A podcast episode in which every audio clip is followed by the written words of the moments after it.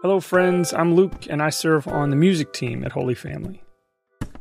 We continue to hear stories from people like you who listen to the Holy Family podcast and consider Holy Family your church. And whether you're someone who's constantly on the go, hasn't found a church community where you live to which you can belong, or someone who's wondering about the shape of your faith, we are honored to be with you by sharing these reflections from our Sunday liturgies.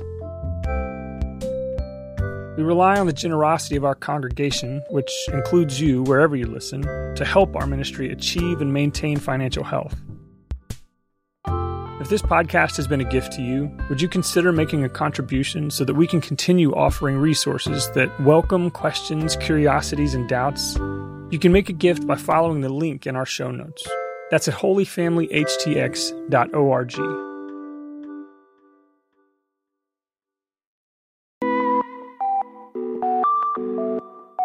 From Holy Family HTX, an Episcopal church for people without a church, this is the Holy Family Podcast, a collection of ideas about leading a Jesus centered life.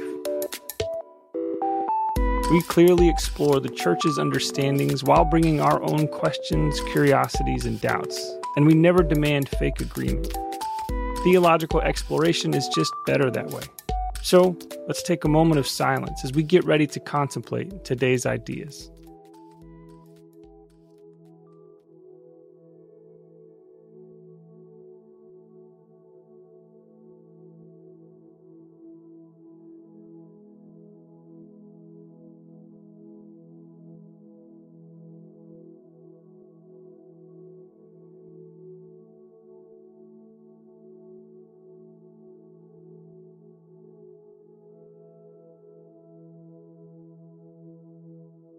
William Carlos Williams was a physician who conducted a private practice in Rutherford, New Jersey for over 40 years, and his care of patients fed the other great vocation of his life, which was the writing of poems. He's often credited with bringing a plain spoken conversational idiom to poetry and was famous for saying, No ideas, but in things. You might have encountered his work in high school, maybe his poem about the red wheelbarrow and rain and chickens, or maybe the one in which he confesses to eating some plums his wife had in the refrigerator for another occasion. In his poem, The Host, Williams wrote, There is nothing to eat. Seek it where you will, but the body of the Lord. The blessed plants and the sea yield it to the imagination intact. Because we are, by our very nature, limited beings, our bodies have limited capacities, our brains, Lord knows, are limited, our hearts, have mercy, can only hold so much. We like to set limits on all things. It makes life more manageable for us to say, this belongs over here, and this thing over here doesn't really have much to do with that thing over there. And the challenge of serving a living God is they do not have any limits. The God who makes all things connects all things.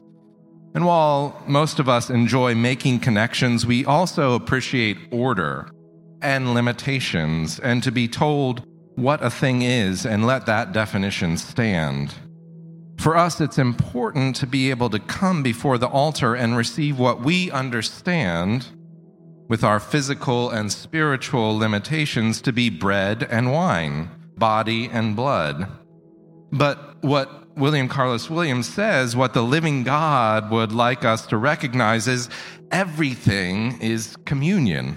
Everything we eat is a Eucharistic feast. Fried chicken? the body of the Lord. Apples and oranges, the body of the Lord. Gluten free bread, the body of the Lord. Lucille Clifton describes this revelation in her poem Cutting Greens this way I taste in my natural appetite the bond of live things everywhere. So Peter has this vision of some things he knows he's not supposed to eat. He sees beasts and reptiles and birds, a bunch of stuff strictly prohibited in the book of Leviticus.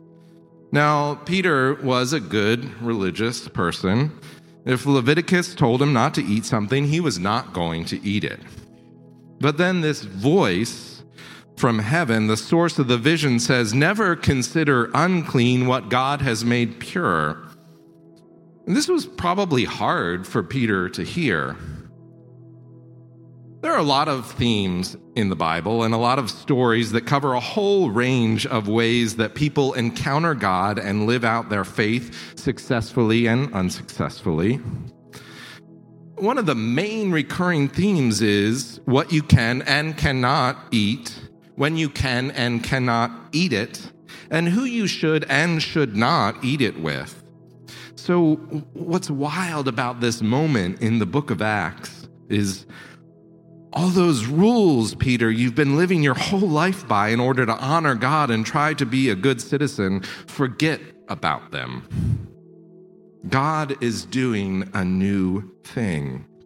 This is the wildness of Easter. This is the wildness of a God who becomes human, dies, and then practices resurrection so that even death is no longer a limitation. Death is no longer the last word. The last words are eat and drink. In the theology of food, eating, and the Eucharist, Angel Mendez Montoya writes that there is a relationship between sabor and saber, savoring and knowing. Perhaps the library and kitchen are in fact united by one and the same splendid desire the desire to both savor and know. The vision that Peter experiences reveals to him the need to connect what we receive cognitively with what we experience incarnationally, with our praying minds, our inspired bodies.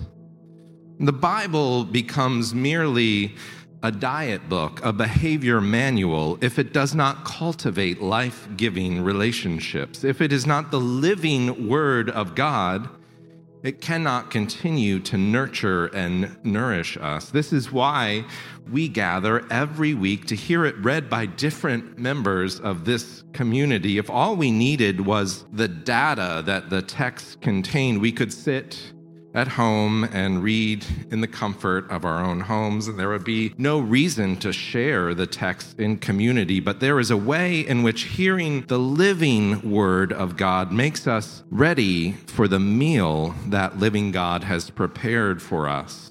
This week, I revisited our artist in residence, Lanecia Rouse Tinsley's reflection on her painting for the Easter season, which is hanging right over here. And I encourage you all to spend some time with this painting and also to visit the Holy Family website where you can find Lanecia talking about each of the paintings that she's made for Holy Family, including that extraordinary one that's hanging back there above the font. Regarding this painting, she describes the significance of circles a shape and symbol that for her represents the human.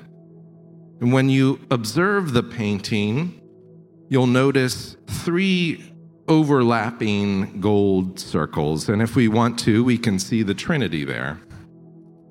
What's fascinating is that surrounding and emanating from those circles are all these other linked circles they're not as easy to see. And in fact, it's very easy not to notice the bits of gold that inform these outlying circles.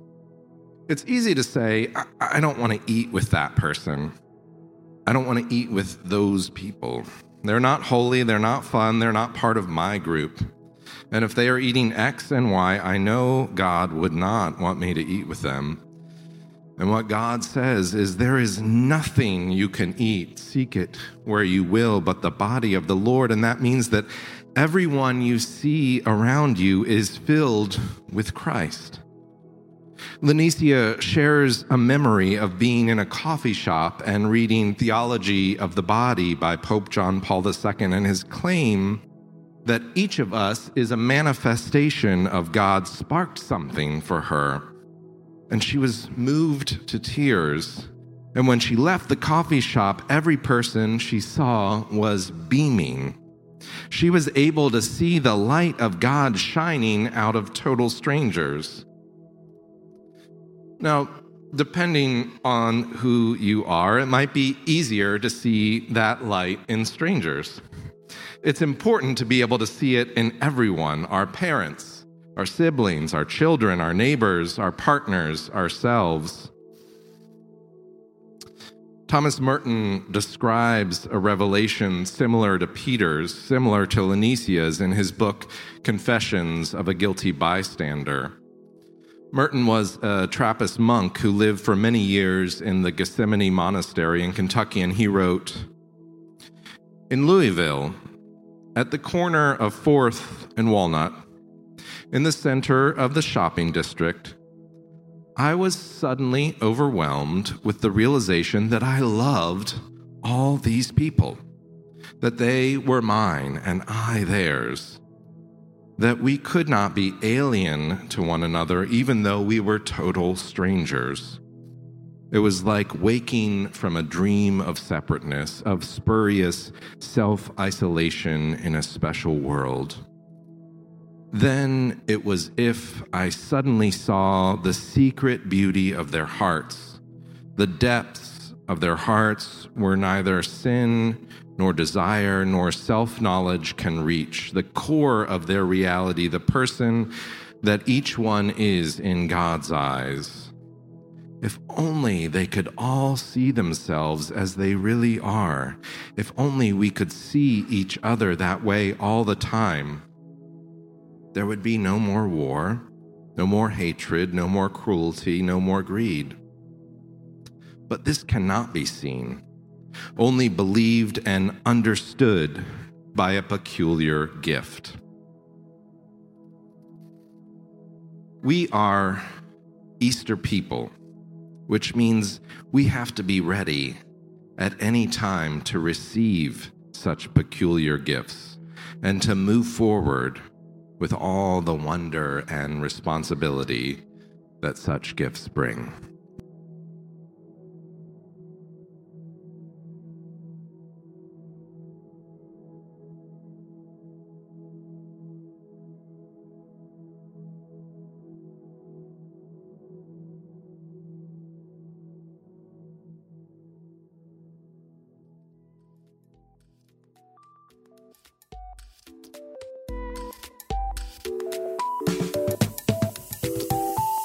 Can find more resources to help you lead a Jesus centered life at holyfamilyhtx.org. Again, it's holyfamilyhtx.org.